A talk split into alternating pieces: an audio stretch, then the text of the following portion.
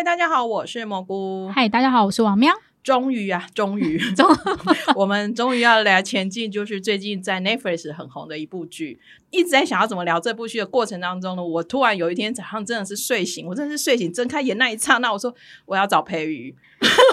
我蛮喜欢培瑜，因为跟培瑜讲话有疗疗愈感。那她其实自己也是妈妈，然后她也算是一直有在做这种亲子讲座。我们就先请培瑜来跟大家打声招呼吧。我比较想知道你是哪一天早上醒来想到我。我赖你的那一天早上哦，好好，就是因为其实也一直有听的蘑菇提到培瑜这样，然后他就说我想要请培瑜来聊，然后我就说求之不得啊，对，很开心。OK，谢谢两位。其实我真的也很开心，因为我其实是本来是蘑菇的粉丝，就是我是一个很懒惰、一直追剧、看东西的人，然后就需要懒人包的时候就追着你。对，有时候培宇，因为我跟培宇也是属于那种没有很常联络的。然后有时候他就会突然突然很久没联络，突然就都会去说：“哎，最近有什么韩剧可以看？” 对，我觉得就是培宇今天也是百忙之中，然后抽空来，就是那你上，你可以说一下你之前的行程吗？我今天早上嘛，今天早上去新竹的人本教育基金会有一场亲子教育演讲，但是它是一个工作坊，所以我们就是要陪正在苦难中挣扎的家长学一些重新理解小孩的眼光，所以我们找培宇来是不是很适合？对，没错。那培宇是大概简介一下培育啊，培育其实是就是他的擅长是他他会很擅长用绘本来教父母亲或教小孩怎么理解世界，然后理解沟通。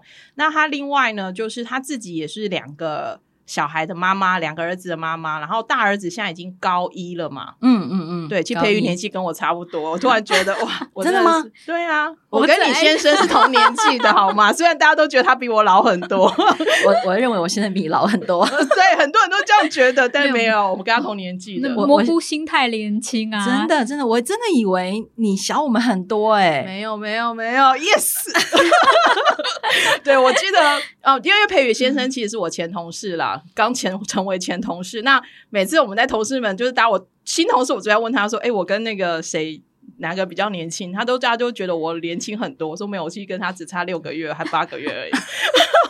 好，你赚到，你赚到。对对对，因为我心态年轻，欧巴真的是永驻青春。好，回到重点，那重点其实就是我们今天要来聊少年法庭。嗯，对，大家如果听到我介绍培瑜之后，大家就知道我们要聊什么剧了。那《少年法庭》其实它是 Netflix 的一部剧集，然后它 Netflix 这一点很大方，我要大力称赞 Netflix，它一次都会把所有的剧情放出来。对，我可以一次追完，真的很爽快。对，因为如果就是你一集一集看的话，其实而且那个其实看的过程心是很痛的。所以我会觉得，对我来说，可是对妈妈来说，她可能其实每看一集就不舒服，呃，哭一集，对不对？佩瑜，我其实没有办法每一集追着看完，所以我一点都没有感谢 Netflix 放。你知道我看第一集的时候，我几乎就知道他要讲什么故事，我一边流着眼泪一边看完。但哎，我可以讲最后一幕吗？可以，可以哈，因为我猜想没关系，因为我们其实讲这个大家都会爆雷了，好，没有担心，那那就不管了哈。就是最后一幕，那个小女生她被送上刑车，然后那个检那个法官沈法官在说她父母都没有出现。对，其实你知道那一幕，我就啊，我知道她怎么了，我知道那个小孩怎么了。其实不全然是他真的想要做什么坏事，其实他就是。想要获取爸妈的关注，其实我觉得看少年反应过程中，因为我们自己都走过青少年时期，虽然我离青少年也有一点远的，但是青少年的很多回忆，我其实在我心中印象永远是最深的。比我小学生，比我高中大学生，我真有记得我国中的各种心理的变化，甚至是有些伤痛。其实现在都还在。我老实说，我会等下讲讲就哭了。我觉得会耶，真的。卫生纸，卫生纸，卫生纸。好，那我觉得是因为青少年他可能是荷尔蒙吗，还是什么？我总觉得就是他就介于在这种大家都在青少年的时候都会说你已经要长大了，可是明明我就还是小孩子啊。那个时期就很奇怪，你会永远想要获取爸妈跟同才的关注。所以我在看《少年法庭》的这个故事过程当中，我都觉得这些孩子他会去做坏事的很大的一个原因，都是因为他在家庭里面、在同才里面都受到很大的伤痛。我不知道我这样子理解有没有错误。我来帮青春期的小孩说说话。嗯，因为啊，很多大人听到蘑菇讲这一段就会翻脸，说搞什么鬼？老子我以前也很辛苦啊，我也没有变坏。我妈都这样子跟我讲，我爸妈都这样跟我讲，你知道吗，我？帮你哭一下。好，确实，我现在身边很多大人也都这么说，嗯但是他们会认为说，你看我都走过啦，你又凭什么走不过来？对，或者是你看，呃，我们刚刚讲那个小女生，她的家境应该非常好吧？应该也不缺吃穿。就是刚刚那个韩剧第一集的那个小女生哈、她爸妈经商，那你物质条件也很好，看起来也没有什么匮乏，你到底是在你到底在要什么东西？嗯哈、那嗯我必须要帮孩子说，就是青春期在这个时间上非常辛苦，就如同蘑菇说的，我们好希望吸引注意，那那个是很正常。为什么我们想要吸引注意？因为那个时候的我们已经开始长出不一样的自我。嗯相较于我们在小学装可爱、装乖，获得老师的喜爱，到了青春期，我们也想要乖，但是我们希望长出另外一种乖。那你其实那个在心理学上有非常多的研究可以证实这一点。那那样的乖，可能在爸妈眼中突然就好像一个转身，好像来找麻烦的，对我以前那个小宝贝去哪里了？嗯那爸妈还来不及。那个时候大家都会称之为叛逆期，哎，但叛逆的其实我好想骂脏话。对，是，所以这是一个标签化跟大家的误解，对不对？应该不要叫叛逆期了。其实它是一个冲撞成长期，我必须说，嗯嗯、我们虽然刚刚是从韩剧切入，可是我要提醒大家，有一部剧很红，大家一定看过，就是《晋级的巨人》。哦，我那个没看过。那个有就 好，一定要回去追一下。就是他从第一集开始，他就是在讲呃打破墙这件事情才能够长大这件事情，大家应该可以想象。但是大人本来都以为说不会哦，我帮你墙盖的很好，你就好好活在墙内就好了。为什么你要打破我帮你盖的墙，自己盖一座墙出来这件事情？其实很多大人都忘记这件事情的必要性。那我也可以用一个，如果你是一个华文传统派，我可以用中华故事告诉你，大家想一想，那个哪吒要离开爸妈的时候，他是怎么跟他爸爸说的？很反叛的哪吒。答对了，刚有一个 路人甲，刚经过路人甲路人甲帮我们就是他把血肉还给爸妈。哦你知道这件事情在传统的文化就已经提醒我们，啊，那些一天到晚讲华文化很优秀的人，怎么不去看一下这个？我干嘛那么凶？我的意思就是说，其实，在各种经典文化都在提醒我们，青春期它就是一个要大破才能大立的过程。嗯但爸妈因为受不了那个大破，所以他们就没有办法理解小孩在大力。我觉得在这个过程当中，就会有一点就是，呃，虽然跟剧情还没回来，但是我会觉得，我那我在那个过程啊，我讲我自己的故事，不要绑起来。我这样过程会学会，就是我跟我爸妈讲一套，就是他们希望我是长什么样子，我就演给他们看。可是私底下的我是另外一个样子，就是一直到现在了，因为我不想让我爸妈为了这种事情去伤心。所以我觉得这个过程或许也是少年法庭。其实，在那个过程当中，我们在看少年法庭故事的当中，就会看到，就是有些小孩子他去学坏，或者是去学，就是去做一些事情，其实他真的就是他只是在筑他自己的墙，但是大人都没有办法用一种理解吗？还是同理，同理？嗯，我觉得“同理”这两个字很难。不过，我想回应刚刚蘑菇讲的那一段，我好想疗愈你一下哦。就是怎么今天变成在疗愈我？我我也想要请爸爸妈妈知道，就是确实有很多小孩就长出蘑菇这个技能，就是说一套做一套。所有的小孩都会吧？我跟你说，真的啊，我们自己大部分很多时候，因为就发觉说，就是可能讲了一次、讲了两次不会之后，可是我就很羡慕那一种小孩跟爸妈是没有秘密的，哦，嗯，然后小孩其实是可以跟爸妈说他现在在干嘛干嘛之类，然后爸妈像有的小孩会跟爸妈说，我现在去看演唱会，爸妈说好，我帮你买票。就是那我觉得那真的就变成说，爸妈第一次、第二次的反应是很重要的。嗯，因为如果第一次、第二次讲了，就是爸妈都是说不行，是小孩看什么演唱会，什么专心念书啊，干嘛这。你第一次、第二次之后，你就不会再跟他们讲了，他就可能回头，就是他就转身就做这就自己的有点像是那个里面就是那个法官跟他的儿子，他儿子参加那个什么迪卡尔，笛卡尔的那个群组，对对他其实嗯某个程度上就是因为，我觉得这跟这个也很像，就是因为他其实成绩没那么好，可是他的爸妈好像没办法放弃这个执着。对，就是会，因为毕竟那个，嗯，在韩国的，就我觉得台湾也是一样，大家很多人都是以学历为取胜嘛。那学历至高的情况下，就可能会长出这样子的，他可能不是坏，我记得这一段的时候，培育还很很惊讶问我说：“韩国教育真的这样吗哎，对，因为我觉得他讲的好恐怖哦。但真的就是这样。因为其实台湾有好很多，如果这样看起来，？”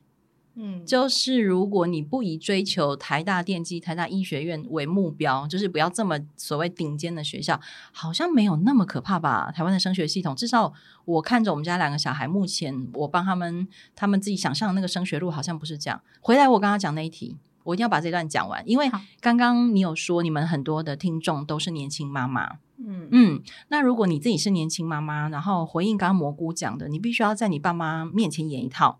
做一套，但你私底下做另外一件事情，可是这样长期下来会发生什么事情？人格分裂，那对对对 对对，你讲对，真的就是严严重就是人格分裂，不严重就是什么？就是你有很多情绪出不去，嗯，纠结在你自己心里，然后就是宝宝有苦，宝宝说不出。所以我二十代的时候，非常的跟自我非常的冲突，嗯所以这就是我后来认识贝拉的开始。延续延续我们，就是我我其实这一阵子，啊，因为我这二十十几年累积了很多身心灵工具，其实都是在整理自己整理自己，然后其实某个程度上都是在回应自己青少年的时的需求，嗯其实关键是你的需求没有被满足。嗯，所以各位朋友啊，如果你现在 你是人家的爸爸妈妈，你在听这一段，你一定要想的是，你绝对不要再重复这个过往的内外不一致这件事情在你小孩身上。如果你小孩想哭，你小孩想发脾气，然后你小孩想要耍叛逆，其实你就让他像那个暴风圈走过。走过之后，我们再来商量说那个啊，台风过后房子怎么修？嗯那你不能让台风都不来，然后房子也都不坏。那结论就是住在里面那个人会爆炸。大家有想到少年法庭里面哪一段跟这个很像吗？我自己觉得笛卡尔的那个小孩，他很纠结这件事情，哦，但他后来选选选择自杀杀，对嗯，那自杀这件事情，对当然他就是爆开了，，对，是不是就住在屋子里面的你就爆炸了？嗯对，那其实对这个孩子来说，我觉得非常辛苦的是，他好，他不只想要满足爸爸的眼光，其实对我来说，他更辛苦的是想要照顾妈妈，因为他知道妈妈活在爸爸的那个经济压力的阴影下，嗯然后妈妈的责任好像在韩国就是把小孩顾好，对不对？如果你没有工作的嗯话，对，嗯那我猜想这个孩子是既爱爸爸又爱妈妈，我小爱很很可怜呢、你我知道不觉得吗我？为什么一直知道我故事？可是我真的记得，我国中的时候最常听到我妈讲一句话，就是“你书要好好念，因为我的责任就是顾好你念书。是不是？对，其实我对现在身边好多人讲起自己的爸妈，都会有这么一段，或者是呢，他必须要被迫继承家里不管是大型、中型、小型的这种产业企业的话，常常被妈妈拿来勒索，就是我要不是为了顾你们，我现在早就怎样怎样了。嗯，然后呢，如果小孩没有回去接自己家里的工作，就说我们把你们养这么大，就是等到有一天你们回来家里怎样怎样，就是在华人的世界里面呢，用这件事情继续往下走，更可怕就是情绪勒索。嗯所以你知道为什么情绪勒索卖这么好了吗？我知道，觉得像在少年法庭也看到很多就是爸妈勒索孩子，像我记得第二段那个家暴的小孩，哦，对，其实他不是他不只是被他爸爸勒索，他被他爷爷奶奶，尤其是奶奶那是被奶奶勒索，那情绪勒索，对因为爸爸家暴他，然后奶奶嗯。就是说是我教不好啊，所以拜托你也体谅一下，就是奶奶的心情，然后就一直不让他把事情爆开来，爆开来。对，我觉得沈法官真的就是，其实沈法官在剧里面的角色，其实刚开始大家都会觉得他一定非常不通情理，因为他开口的第一句话就是“我我讨厌青少年 犯罪者 我我我一定要帮他讲话。”，嗯但是我在第一集看见他，嗯、可能因为我真的太了解处理青少年的人，嗯呃，我第一幕看见他的时候，我就会觉得他是他其实是一个非常标准所谓有父性爱跟母性爱的人。嗯我跟大家分享一下，就是如果我们用传统的社会来看，家里的父亲大部分大家都认为是建立规矩的那个人，对不对？然后嗯扮黑脸，对传统啦，传统哈。那不管是东西方都是哦。那母亲就是白脸，然后比较嗯柔软、阳光的那个。嗯，在发展自我的成长历程当中，我常常鼓励我身边很多青少年，就是你如果不要管你爸爸，也不要管你妈妈，你就养一个自己的爸爸在你心中，养一个自己的妈妈在心中。什么意思呢？就是你想要好好规矩化你自己的时候，就派你心中的爸爸出来。提醒你自己说：“嘿，培瑜，现在要去录音了，不要再睡觉了。”这样。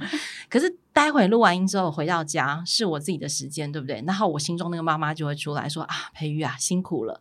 今天呢，三点起床，然后到现在，你总算可以回家耍废，你要干嘛就干嘛，不要有内疚，不要呃，不要自责。”我常常鼓励很多大人也开始练习做这样的事情，就是嗯如果你在整理自己的心中那个过程，你发现你你原生的爸爸妈妈一直来像那个小人一样 跑出来干扰你说：“嗯哎、蘑菇干嘛干嘛干嘛这样子。”你就派你自己的，但是怎么派自己这件事情，我其实，在审法官身上看得非常明显。回到这个剧中，我觉得他就是想要带领小孩去看见，其实你可以好好帮你自己的，嗯，只要你有些事情，因为他一直跟小朋友、呃，跟青少年讲说，如果你愿意，我就帮你。是不是？对对，所以我觉得这件事，这个剧，我觉得他厉害。我后来有认真去查了一下这个编剧哦，他们花了据说是四年的时间，对他用四年的而且时间，他是新人编剧，真嗯真的很了不起耶！是不嗯不不不给他一个大奖怎么行？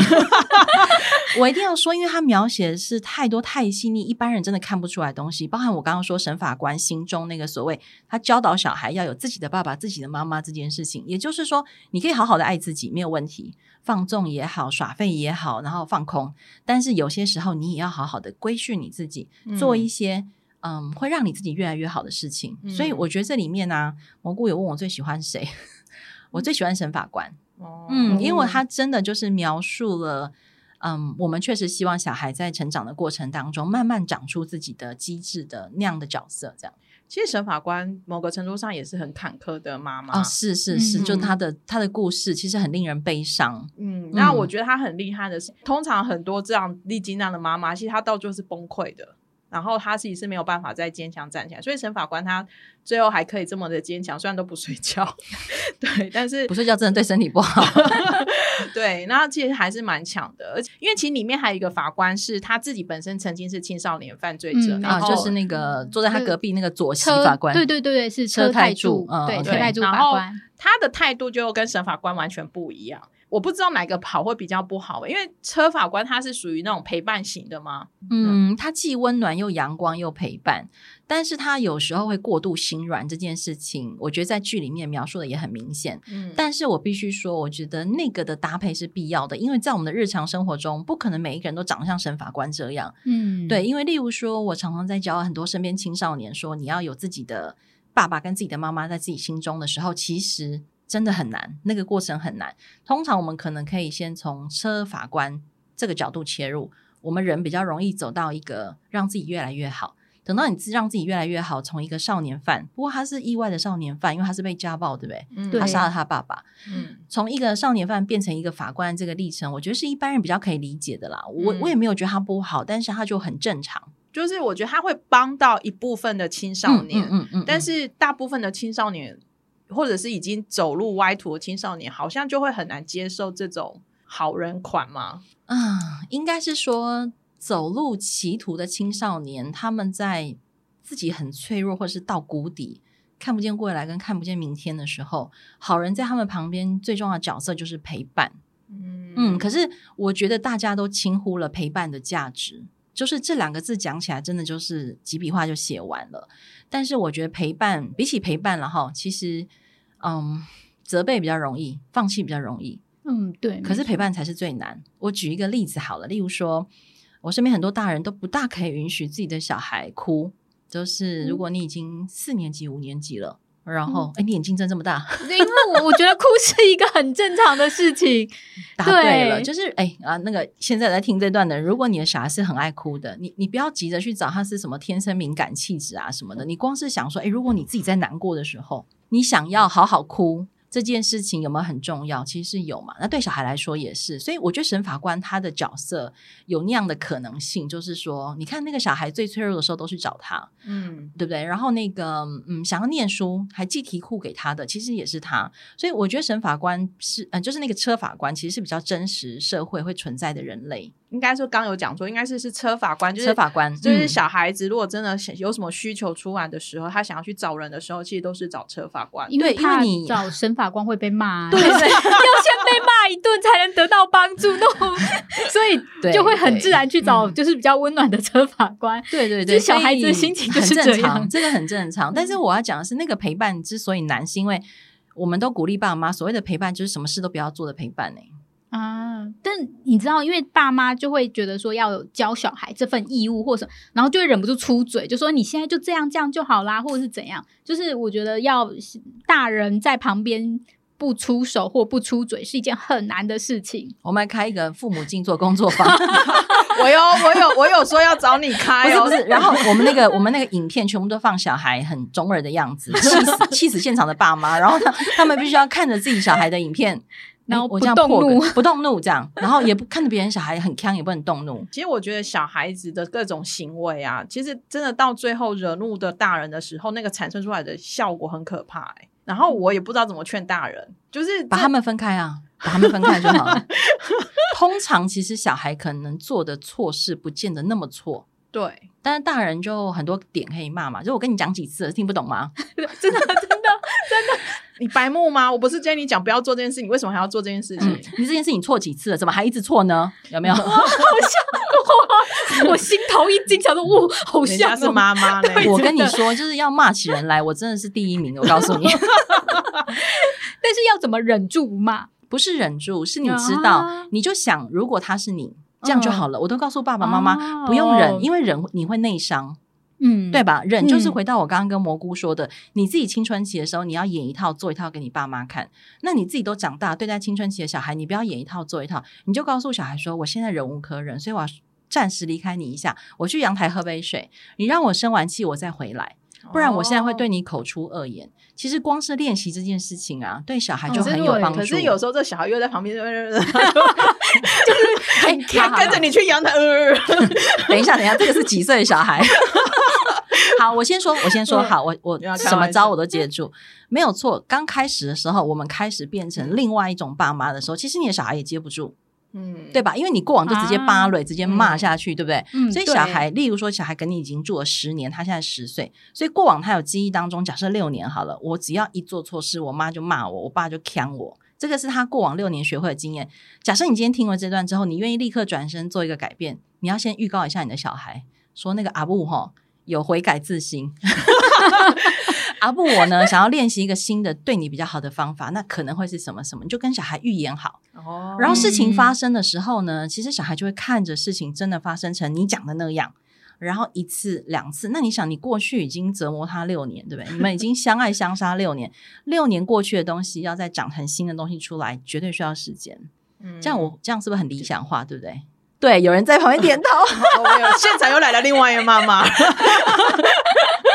没没没关系，我跟你说，就是嗯，就如果你们现在亲子关系没有太大的问题，你不想改，真的没关系。我都跟很多大人说，你都是无修的后修这样，你上辈子嗯有有烧到好像，就变成什么救国英雄，有没有？孔刘那个剧里面说，嗯上辈子当了救国英雄，嗯，那这辈子你的小孩就是来报恩的，那你就不用学这些。可是如果你的小孩是来报仇的，那就那就认真练。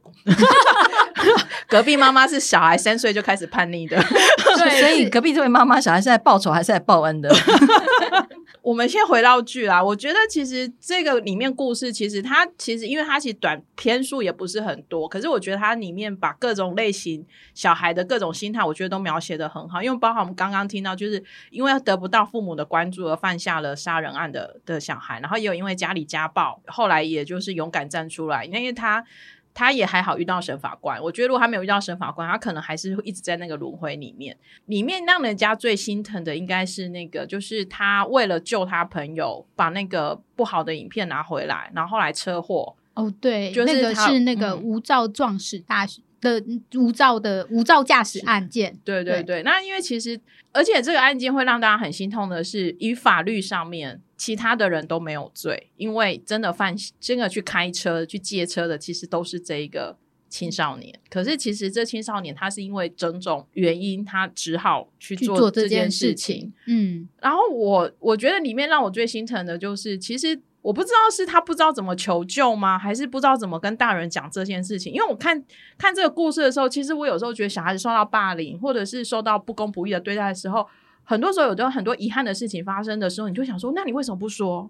但我自己觉得是那个孩子，他大概就是他已经快成年了，他可能是呃十七十八岁，他自己觉得他可以处理好去这处理好这件事情，他可以去救到这个女孩，他不需要麻烦到大人，他会觉得那个女孩也没说啊。对我的意思说，就是他觉因为很多孩子会去，就是嗯，不会去求救，是因为他觉得我自己做得到啊，我可以解决好好的解决这事情，我不用去跟爸妈说。他也不一定会觉得说，还是他没有那个安全感，或者他们有那个习惯跟大人说，嗯也是有去可能思考这件事情的。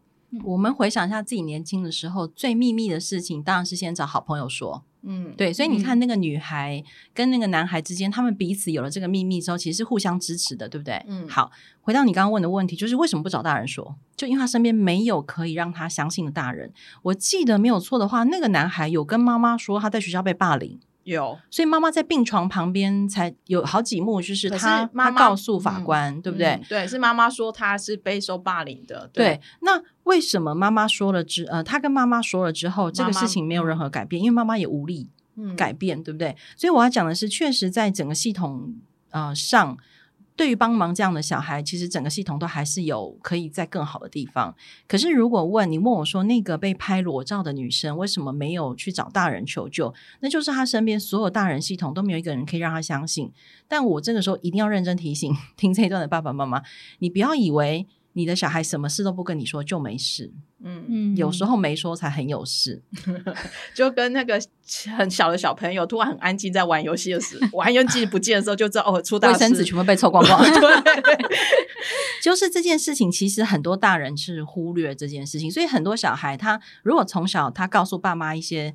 他知道爸妈会俩公事情，可是他还是要找人说。那如果你没有接住小孩这个东西，你就骂他一顿，责备他，或者是你觉得你也没办法处理啊，你你你不要来找我讲这样。那久而久之，他就不找大人了。所以大人绝对不可以在小孩出事的时候才骂他说你怎么会这样？你不要忘记你自己过往有没有给小孩机会好好说。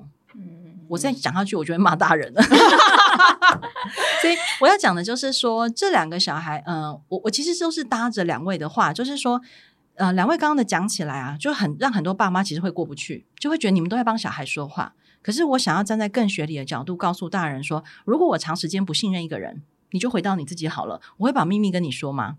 嗯一定不会嘛。嗯所以其实小孩也是一样，你不要把他认为小孩跟你有什么不一样，其实他的很多心境或者是他对这个世界的认识跟你很像，只是一他可能没有你那么好的口才说出来，再来就是他的生活经验不如你多，所以他在讲起来的时候也卡卡的这样。哈，还有就是很多人本质上是瞧不起小孩的。嗯瞧不起青少年，嗯对不对？嗯哈、然后而且我随便举个例子，例如说那天我去买饮料，全部都是国中生排在我前面，这样哈，你知道国中生就一副那个，中中二二中二，但是你想想看，我们年轻的时候也是这样啊，哈，但是你知道排在我后面的那两个老头就说，哦，吉娜呢，他就说小孩下课来买什么饮料，不猜忌。哦，我就转过去说阿贝，你自己不是也在这里买饮料，讲人家不在一起？阿贝就说关你屁事。我说我是他们老师啊，这样。培育果然是培育啊。我的意思就是说，其实光是这么简单的事情，我们就不大可以理解小孩，更何况在更难的事情，小孩小孩很聪明的，他才不要来找你骂嘞。嗯，他就自己他以为能过就过啊，但问题是有些事情就过不了。我觉得这个真的很难解，就是父母跟小孩怎么建立起那个有效的沟通跟信任的机制。我在想说，如果把就是小孩当朋友呢，这样会比较好吗？一个部分是好的，没错，嗯，就是朋友之间是有话直说嘛。对，可是也有一种朋友是可以规劝你，对不对？嗯例如说，那个 Jeffrey 都不去运动，干嘛突然 diss 我然后？呢，然后你就规劝他去运动，嗯。那他就会选择要不要交你这个朋友，对不对？对对，好，所以我们爸妈可以当两种朋友，嗯一个是跟他吃喝玩乐酒肉朋友，嗯。另外一个是哎去运动一下吧，这样不大好哦。这种 有我们都会互相说最近有变胖哦。好，所以我的意思就是说，爸妈确实可以是朋友，没有问题，但是你要当不同角色的朋友，因为你自己生命中也会有不同角色的朋友嘛，嗯所以这样子应该对爸妈来说比较容易解。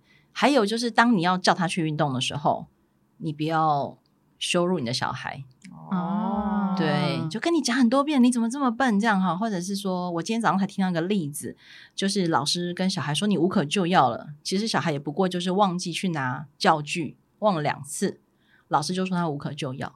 对你眼睛又睁好大，again，因为 我就觉得说需要用到这么重的词吗？对，嗯就是想，哎，你怎么就是老是忘记，就是就差不多无可救药，好像这个人就是完全、就可是我某个程度上为什么要帮小孩讲话，是因为我觉得自己从小也是这样子被刺刺刺刺上来，然后反而在长大之后花很多时间去做疗愈修自修复的工作，所以我觉得当爸妈，有的当爸妈是真的不知道怎么当爸妈、欸嗯嗯因为嗯。像里面有一个女学生，她后来去找她妈妈的时候，她妈哦妈打死都不理她。你知道我一直哭一直哭，我现在再回想起那幕真的好伤心，就是那个就是教养院对呃带头跑出去的那个女生，对对对，看起来很凶其实很需要妈妈妈妈的爱。嗯嗯，对。其实常常我一定要提醒大家，就是你觉得，如果你觉得那个女生很讨厌，然后他作恶多端，然后他外在行为你看了也不喜欢，我要先讲外在这些不好的行为，其实都来自于内在不好的感受，嗯嗯，对不对？那嗯爸妈想说这话是下面挖沟，我翻译成白话文给大家听，意思就是说，如果我今天是开车过来的，我一路开车都很顺畅，我应该就很开心的进来，对不对？嗯，好，因为我没有发生外在不好的事情。可是如果我刚刚路上跟人家擦撞，然后我是不是就下车跟人家相骂，对不对？嗯哈、干掉这样。那蘑菇可能走过来看到，想说：“哎、你直接冲下，你怎么会今天 变潇洒不？”这样，我那个外在不好的行为被他看见，其实是来自于我跟人家擦撞内在不好的感受。结论，你的小孩也是一样。如果你觉得他都一天到晚对你表现出不好的行为，其实因为他内在有些不好的感受，需要借由行为表现出来。但爸妈都只看到行为，没有去想到感受。背后的原因，对对，那我都会建议大家不用急着找原因啦，因为有时候小孩的小剧场很多，嗯，他自己不见得 对。对他自己不见得清楚，但是你看到他不好的行为，你看到他沮丧，你看到他挫折，你看到他流眼泪，或是你看到他很呛这样子，你就一感觉把无名火就起来了，对，就赶快去喝杯 水，或者是问他说：“我陪你做一下好不好？”嗯？那这个时候你就陪他做一下，你就当成你的大脑在想别的事情都没有关系，嗯，嗯，这样也许其实在这个过程当中，小孩就已经在整理自己了。当爸妈很辛苦的原因，是因为其实有时候他连自己的故事、心情都照顾不好，他们都自己不知道怎么排除的时候，其实他们就不知道怎么对我们。所以刚刚讲那嗯个受伤的大人，对不对？其实嗯那个那个凶悍的女生，她妈妈把她甩在外面啊。我觉得她妈妈没有能力爱她，是因为妈妈应该过往没有被爱过，嗯，所以她不知道其实原来好好爱一个人是什么意思。她可能、嗯我们可以猜想背后可能有一百种可能，她可能是在不知道自己怀孕的情况下生了这个小孩，那可能过往嗯也很年轻，所以她没有能力接招这个人生突来的困顿，嗯所以她可能以前把他丢给爸爸之类，你几乎可以脑补后面的剧情。所以等一下我要说这个编剧很厉害，嗯他没有拖戏，但是他让大家有很多想象的空间。嗯那我只是要说，当这样子的妈妈自己，假设你已经不小心当了妈妈，怎么样回来帮忙自己？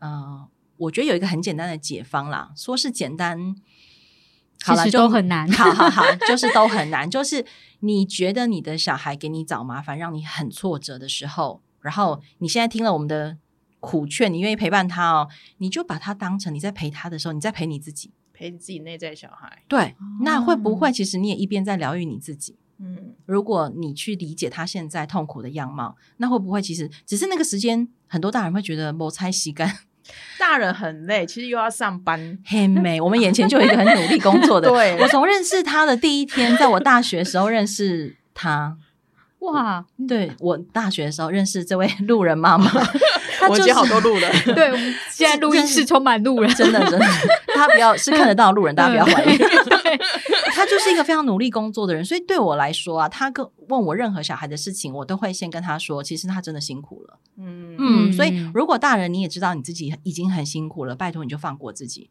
放过自己的时候稍微放过小孩，就是你把错分成三个等级，好不好？那个低、中、高，啊，会立刻嗯危及生命的，我们再来处理。哦。然后那个杯子没放好的，就不要再问了；袜子没脱好的，也不要再骂了；功课没念好的，课？就算了，就 let it go，这样有没有？哦，这样我知啊，这样以后，因为我妹有时候三不五时也会跟我说袜子、水壶。不，是，她会 她会有点自责，说是不是她自己不会教小孩，然后她自己也是国中老，师，深深的深的，然后她就会，然后我每次听到我就心很酸，可是我忘了跟他说，其实你辛苦了。我觉得这句话我以后要先跟他这样子讲，嗯嗯，诶，他为什么觉得他自己不会教小孩啊？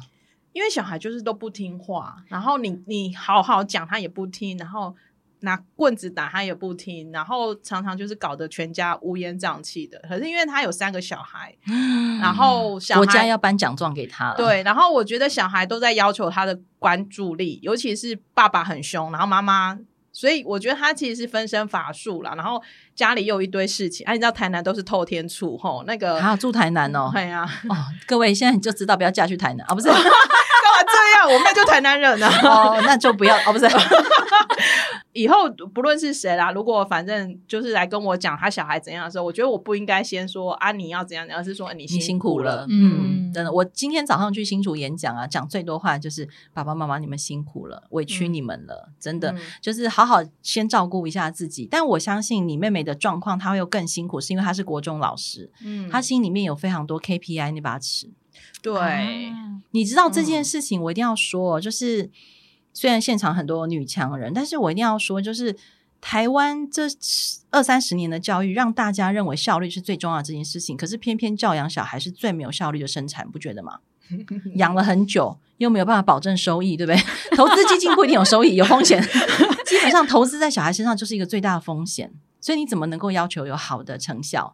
嗯，但很多人都过不去啊，所以我只能说，好吧，你这个时候真的要放一下你自己，那你就把生活中那种琐碎的事情，我举一个例子，我的学生最常问我说，老师，我女儿回到家都不不把便当直接拿去水槽，都一定要给我放在地上，这样到底是有什么镜头这样子？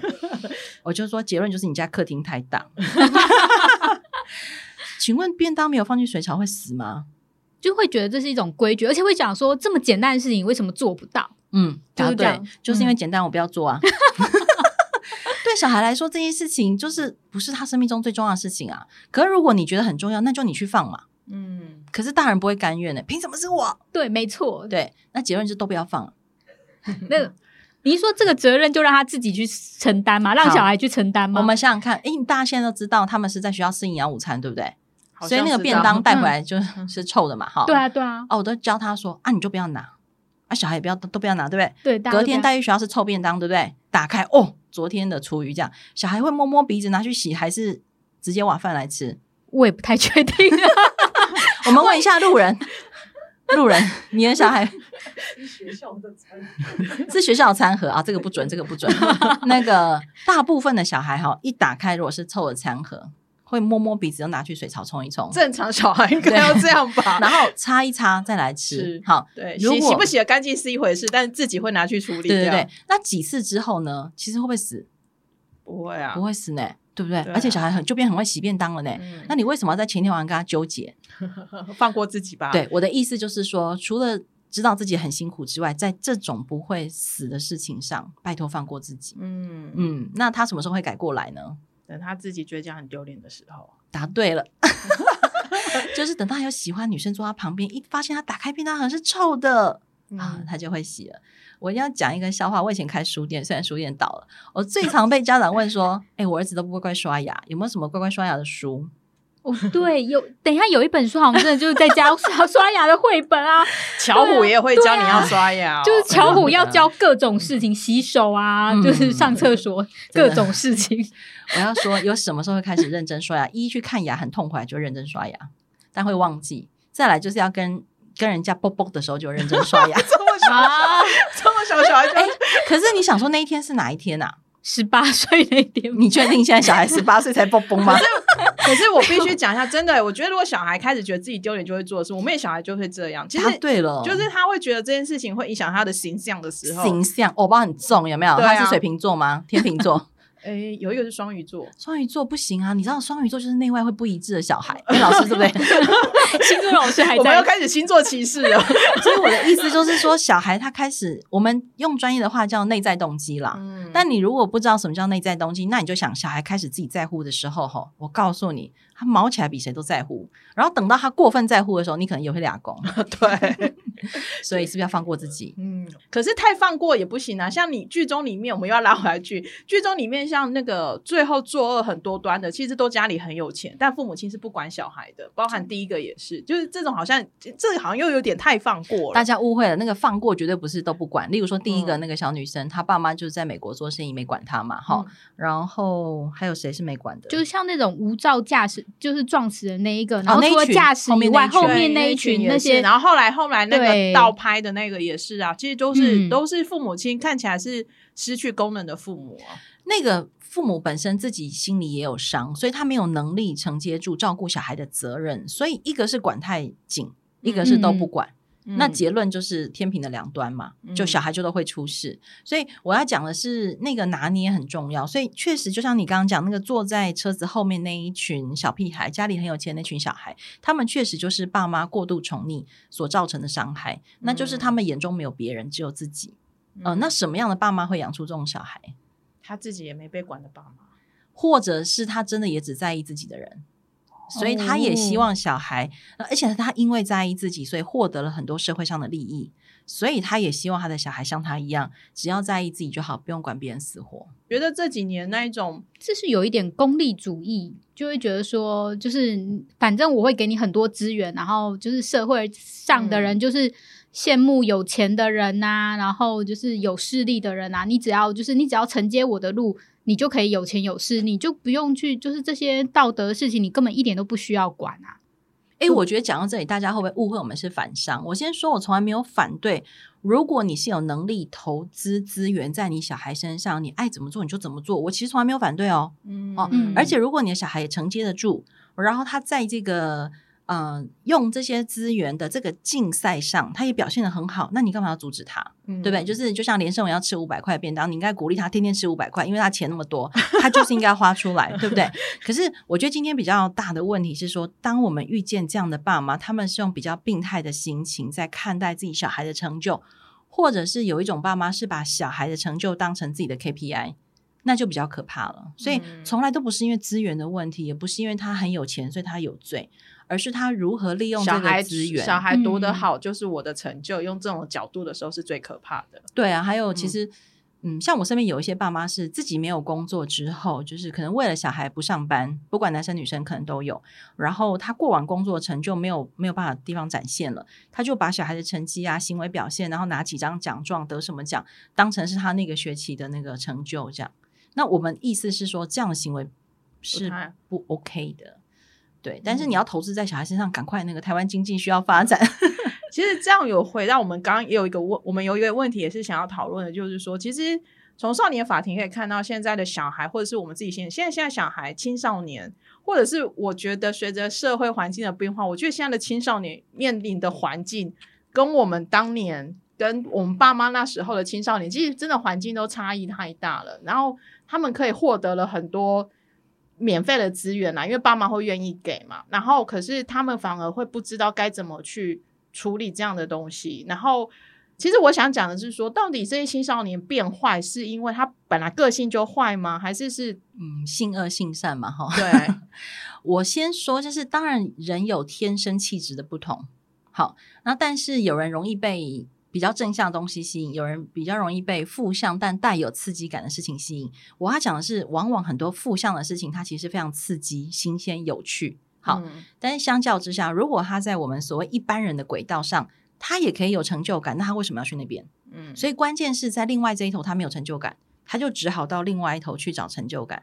所以我必须要帮小孩，这个时候我要帮小孩说，就是。刚刚我们前前面几分钟讲到所谓教育资源的投资嘛，哈，如果我们的小孩在这么长的学校教育当中都从来没有感觉到成就感，他当然就只好去外面找成就感啊。那像我们这种 从小功课不好的哈，我们之所以还可以好好活到现在，真的是靠意志力，嗯，撑住，对不对？然后就要不在呃不断整理自己的内在。所以如果你很担心的小孩变坏。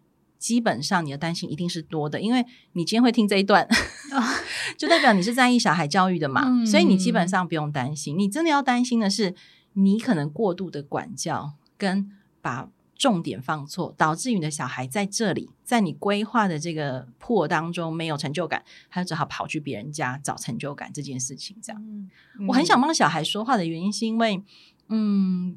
你刚刚讲到这个环境的变化，哈，就如果写文章就一句话叫环境的变化。但我们细看小孩到底遇到了什么改变，其实是我们我们自己这个时代没有的。我光是讲那个 I G 跟推特就好。对啊，我还有抖音，是不是？而且来，我一定要讲一下，各位爸爸妈妈，你们知不知道小孩 I G 通常几个账号是正常？三个，三个是前三年的数字。最近的统计数字是一个小孩有六到八个账号是正常的。为什么他有那么多账号？是不是？我真心的发问。蘑菇，你有几个账号？哦，他有很多个，我可以帮他。没有，可是代表我自己个性，其实就一个而已啊，其他都是 for for for for 蘑菇其他身份对在应用，就是你给你的服务观众看嘛，你的想象观众对对，小孩也有想象观众啊。哦就是你知道我们家的小孩，不是我们家小孩，是我们家小孩，他有一个账号是我可以看得到的。可是有一次呢，例如说他朋友来我们家，就说：“哎，你儿子现在在干嘛干嘛？”我就划一下，没有啊，他就说：“啊，不好意思，是另外一个账号。”被爆料，被爆然后料。呢，回来我就问他，他说啊，你不要看，你不要看呐、这样我说好，我不看，我不看。然后我就问他说，哎，我听说哈，现在随便都六到八个，你可以告诉我是六到八个是怎么样吗？嗯，他就说你去问某某某这样哈，我不能讲那个人。然后我就问那个小孩，那小孩就说来，我讲给你听。来，一是正常的，嗯我本人陈培宇；二是恋爱用的，恋爱用，所以恋那么放神用的，用就是那分那么细啊，小孩对们。。然后再来呢，就是读书用的，就是贴我认真读书的照片给别人看。这样几个了，三个了三个好，还有再来就是中二用的，就拿来耍白痴啊，嗯给班上同班同学看的。哦，然后再一个账号是给以前同班同学看的，哦然后再一个账号呢是给身边的亲戚朋友看的。哦，嗯，然后为了亲戚朋友还再去开一个脸书账号，因为那时候老人在用的。这不就王喵吗？干嘛这好样？好，各位，你看哦，小孩有没有很忙？光是 IG 就这么忙，对不对？还还不要讲推特。嗯，他说我们有一种推等一下，等一下，小孩用推特吗？我以为推特是年纪比较大的人在用。哎喂，什么？我本人有 IG 有推特，推特就是因为大家知道推特的特性就是你跟谁就会看到什么嘛，所以你的河流上就会看到什么。对那小孩就会去跟不同的、啊，例如说有跟嗯、呃 K-pop 的，嗯然后跟那个美美美国风的哈，欧嗯洲风的什么什么，所以他的不同推特账号就会看不同的东西啊。然后我今天想要看什么，就登录哪个账号进去，有没有超忙？其实他也很忙哎、真的好，你那还有抖音，对啊，有你知道每天为了要服务抖音的观众，他们有多么辛苦吗？等一下他，们还要花十五秒拍短片呢。你以为只有十五秒吗？是很多个十五秒，最后选择一个上传，哦，是不是？有人在旁边一直按赞说，对他他拍了十个，然后才能上传一个，蘑菇已经觉得不可思议，对不对？对啊，然后还要划一下小红书，对啊，，是不是？好，还要看一下 FB，哦，哎，他们还在用 FB 吗？，有，真的，因为学校很多事情会放 FB 上、哦。A n d then 还有 Lie 群组，有没有超忙？有没有那个时间？现在看完小孩时间不够用，对不对？所以我只是要讲说，哎，我等一下大家不要误会，不是要去把小孩手机锁起来哦，不是不是，是说你从现在开始，你光是想象所谓蘑菇刚刚说的时代的变迁，小孩其实在这么忙碌的数位资讯时代，他怎么可能可以都不受外界的影响？嗯嗯嗯，那你绝对不要说，那我们把手机锁起来啊，给它断网啊，然后装那个什么，我觉得什么 绝对不是这样撞网啊玩绝对不是这样游戏啊，什么都是永远是爸妈跟小孩永远不变的那个。哎，对啊，刚刚的那些就是那个社交软体还不包括手游呢。答对了。所以我要讲的是说，关键是，呃，回到我刚开始讲，如果我们让小孩心里头有一个自己的爸爸，嗯告诉自己该关机喽。嗯，要训练小孩有自自制的能力，但是是说你要你要从自己去长出那个信任的的部分。对，所以我我要讲的是，这个是一个需要时间的过程，它绝对不是一天两天就会。就如同我们要把电视机关起来，我们也是需要一番挣扎吧。真的，我们睡前划手机，然后要关机的时候，要睡觉的时候也需要一点时间。真的，所以我说很 我不喜欢 Netflix 一次把剧上完，因为我 而且它会自动播放，你知道吗？就会我觉得没有办法睡觉，这样，所以我都不能追剧。所以我要讲的是，连我们大人都有困难，更何况小孩。嗯嗯，所以我们就体谅他们一下吧，这样。可是你会担心你的小孩交错朋友吗？哦，不要用担心，哦，是你看我就是就是那个我讲太快了哈。我我不担心的原因是因为，嗯，我我先相信他。哦，对我我觉得真的有差哎、就是当我的父母亲都不相信我的时候，我真的有可能就连我自己都不相信我自己。对啊，对啊，对啊，就嗯好像你的老师每天都跟你说你就烂，你就烂，你就烂，而且数学老师也讲，国文老师也讲，地理老师也讲，你、嗯你什么时候会烂开始就觉得你就烂？很快吧？对啊，对，那这个标签化也很也也也是这个效果，所以对我来说，我从来都不要想着是担心，嗯，我要想的是我相信他，但有些事情是我的小孩生命经验还没有的，所以我要用什么样机会跟他分享，以避免他走歪。可是如果你刚开始就是抱持一个担心，我好想认培宇当妈哦。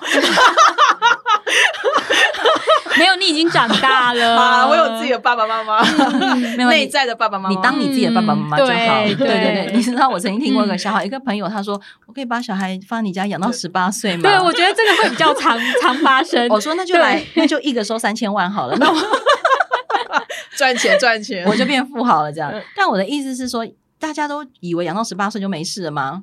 Oh no！我要恐吓一下大家，并不是这样哦。到现在四十几岁，我爸妈还是很觉得你很。叛逆嘛？对啊，所以青春期这件事情，真的在现在小孩来说，呃，很多研究告诉我们，其实拉的更长了，可能甚至要到三十岁。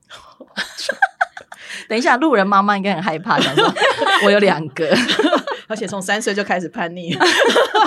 他不是叛逆啊，他只是表达自己的意见而已。其实算是借着少年法庭，然后做了一场线上的亲子亲子讨论吗？我觉得很开心，而且我觉得嗯，应该是收获蛮多的。我觉得我也需要心里要有一个爸爸跟一个妈妈。嗯，对，就是想要把对韩剧关起来的时候，就派那个爸爸出来；但是想要一直看欧巴的时候，就派妈妈出来，尽情的把妈妈放出来。真的哎、这招真的很有效，就是你不要你你不要用意志力去撑，意志力是假的，因为很多商管书 那个哦，对，都会鸡这样。对对对，嗯不行，你要确实的派一个可以凶你的人。所以如果那个人不是爸爸，好了，假设你过往有一个很会凶你的哥哥，然后你很喜欢听他的话，你就让他住在你的心里，哦住久了，他就会变成是你可以帮忙管好你自己的工具。那久而久之，他的角色淡出，你就用你自己的方法把韩剧关掉，然后去睡觉，这样。哦，嗯那我觉得爸爸妈妈应该真的要陪小孩建立那个心中的自严格的那一段，跟有爱的那一段，这样。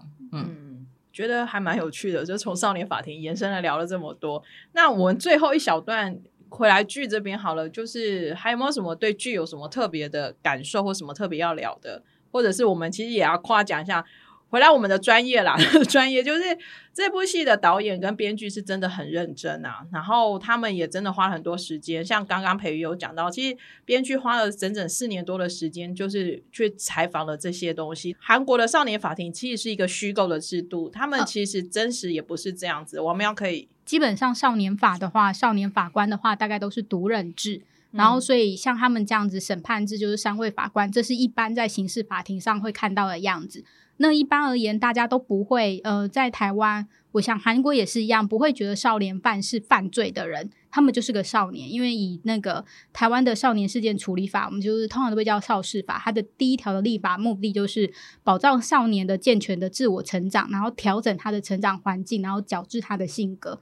虽然我觉得矫治好像有点怪怪，反正呢，总之呢，他们会，他们如果就是大家都可以去上，就是特别去上那些网站或什么，因为法务部可能都有拍一些影片，基本上我们不会上对下。你看到那个嗯少年的审判法庭是上对下，但其实没有。如果你去真的去开少，大家不要去开，就是真正的少年法的那个状况的话，是其实是大家在同一个桌子上的，然后去聊，然后会有嗯呃法官，那可能会有少年调查官，然后去辅佐人，然后去了解整个状况，然后去下判断，而不是像这样子去呵斥你，或者是去找出那个事情的真相可是相。我看那个剧中也有讲，其实少年法庭他的那个法官的高度其实也已经降下来了。对，就是跟一般我们看那个也已经有差了。不过我觉得，确实它里面也一直在讲，到底少年犯罪者他是犯罪者还是他是少年？嗯，这个我觉得也是很多人想要，例如说你你心里面只有那个严格角色的时候，你就把所有人都当成犯罪者。嗯可是你心里面还有一些对人的想象跟可能的时候，你大概就会觉得他是少年。嗯嗯，但我觉得，所以他一刚开始就碰触到那个议题，我真的觉得还蛮厉害的耶。那应该也是全世界普遍在面对的问题。我看完这部戏的时候，我我真的就像我写，我就有两个感想。第一个是感谢我自己平安无事，健健、嗯也不能讲健，呃，就是心里还算健康的长大到现在。然后第二个是我谢谢我没有当妈妈，等一下，现场有几个妈妈 举手一下，只有你们两个。位。啊那好吧，恭喜其他现场四位。等一下，对，就是就是会觉得真的当爸妈，尤其当妈妈，那个真的小孩一旦生出来，你就是他永远你都放不下他。对啊，也不会啦，有人就放下啦。呃，大部分啊，嗯对，然后，如果你问我说这里面那个剧啊，我其实觉得我很好奇，想问，就是台湾的编剧在做田野调查的时候，有这么认真的剧嘛？我我那时候一直在联想，像那个消防那个火神，算是认真的吗？其实因为我没有看韩，没有看台剧。可是因为像我与犯，我与罪恶，诶，我与什么之间的距离，我与恶，我与恶的之间距离有什么？我觉得台湾可能都还是有做，可是我觉得台湾可能没有办法像韩国有这么好的经济支撑制度，可以做到三年四年。然后花那么多时间去做去做调查啦，我觉得台湾的编剧光是要活下来，哦，应该就很辛苦了。依依依照我之前知道的，就是他写一集剧本，甚至他他是没有钱先，因为韩国是可以让你先预支一笔钱，让你在写剧本过程中你是不会饿死的。哦，真的，嗯，韩国有这样的一个制度。好，赶快叫小孩去韩国，创作者都应该去学一下韩文。现在韩文是显学啊，真的 真的。然后就是再来就是，其实蘑菇有问我说，这个剧有让我想到哪一本绘本，我一定要认真推荐一下，因为我只要推荐给青少年的家长，他们乍看之下都会觉得很无聊，你把我们当小孩嘛。但看完之后啊，很多人都会流眼泪。但它其实是一本藏得很深的绘本，就如同这个剧一样，就是麦基先生请假的那一天，麦基先生请假的那一天，就我们再放在那个。哦，底下的连接，好 好。那这本书里面其实在讲的是互相陪伴这件事情。那故事的大意很简单，就是说麦基先生是动物园的管理员，他每天都会去动物园陪不同的动物做他们想做的事情。等到有一天麦基先生生病了，换动物去他家做动物们可以陪伴他的事情。这样听起来大家觉得哎好像没什么，可是我在很多的课堂上分享，嗯，其中有一段话我印象非常深刻，是一个非常钢铁汉子的爸爸。那他的小孩因为啊进了保护管束，嗯，然后他就被法官邀请来上我们的课，这样。那他看了那本书之后啊，他竟然当场就流眼泪。他跟我说，他觉得那些从动物园里面啊俏家跑出来照顾麦基先生那些动物，其实就是一个一个看似不正常需要帮忙的小孩。然后等到有一天照顾他们的人不在，这些小孩会自己去找寻。最需要的资源跟最有用的资源，这样，那他很希望他自己就是他小孩的麦基先生，他希望小孩有一天可以回过头来找他，就是结束了那个保护管束的阶段之后，他是一个钢铁汉子爸爸，你知道长得超 man，然后上我们的课都很酷这样，但是他那天一讲话的时候，他自己一边讲一边哭哦。我要讲的是说，呃，其实每一个人心中都有柔软的部分，但是就看你要不要让那个东西有机会出来跟生命中其他的人对话。那大家不要一直想着说，我只要把小孩教好就好了。大概那个部分其实才是最难的。嗯嗯，我认真回答那个你的提问，一定要去看这本书，真的很好看，而且它也是得奖好书。好，我们再把那个链接放在那个，因为我觉得就是呃，可能父母都比较不要不不把自己脆弱或者是柔软的地方展现给孩子，所以如果我觉得刚刚讲到那个点，我会觉得啊，对，就是。你可能也要让孩子知道你的感受，然后你柔软的地方。对啊，对啊，就是爸爸妈妈很坚强，当然是很好啦。可是你也是人嘛，吼，嗯，对啊，所以爸妈放轻松，吼，这样。嗯，呃，我觉得都是互相学习、互相成长啦，然后都要互相的经历过一些波折之后，才会互相彼此知道彼此的心意。嗯，这大概是是我自己也成长，从青少年成长为作为阿姨的一个过程。姐姐的过程，回去台南先记得抱抱你妹妹，跟她说她辛苦了。嗯，好哦。那我们今天少年法庭呢，就是大概一些聊剧情，然后一些是从这边延伸出来一些父母跟小孩之间的议题。那如果你也很喜欢我们的节目内容的话，我真的非常欢迎留言给我们，因为我会觉得真的是父母亲也是需要被疗愈的，然后当然孩子也是啦。那我们希望我们的分享呢，可以让你这么更清楚知道，或是。先安慰一下你自己辛苦了，然后跟呃进一步跟你的小孩子做沟通。没有什么要说的话，那我们今天就先分享到这里。因为其实大家听到这边应该已经很累了。对，我们真的是聊了非常的久，但是我们聊真的非常的爽快，就是也得到而且我觉得我有被疗愈到。嗯，好哦，那我们下次有机会，我们可以再找培瑜来聊聊。因为其实培瑜之前就有跟我讲过，他也想要从韩剧聊一些亲子的东西。刚好只是这一次是一个一部比较沉重的一个剧本，下次可以聊一些比较。开心的，对，因为好哦，好哦，韩剧很会写亲子戏，好会，真的好会，对，所以就是真的。很也想推荐培育去看《浪漫的体质》，我觉得那一部其实真的，等一下，真的吗？写下来，不是《浪漫体质》，不对，不对，那个呃，是一家人也无妨，我再推荐给你，Friday 也有，因为我觉得那一部在讲亲子，又讲的更他是讲的也很深呐、我也蛮喜欢的。下次我们可以冷饭热炒，我们再再找培宇回来聊这部剧。如果培宇看完也想聊的话，哎，那可以嗯。顺便加码讲一下那个吗？下次就是没关系，是爱情可以啊可以啊。那个，我觉得里面有好多亲子培育真的，好爱这部戏哦、我真的好爱你知哦。道你知道那个那个编剧要我应该有看了十遍新剧了吗？真的吗？对，他我们的月九号我们的蓝调们，而且我觉得那嗯部应该在讲这个也很关，也不对错。我真的好爱这个剧哦，嗯完全不是因为男主角帅、女主角美。没有 p o c k e t 题目的时候，我们也都有在想说，要不要找一些热门的或是很经典的韩剧回来聊。好啊，那我们今天就先聊到这里了。然后，反正下次有机会呢，我们会继续再找培瑜回来聊。大家拜拜，拜拜拜拜拜。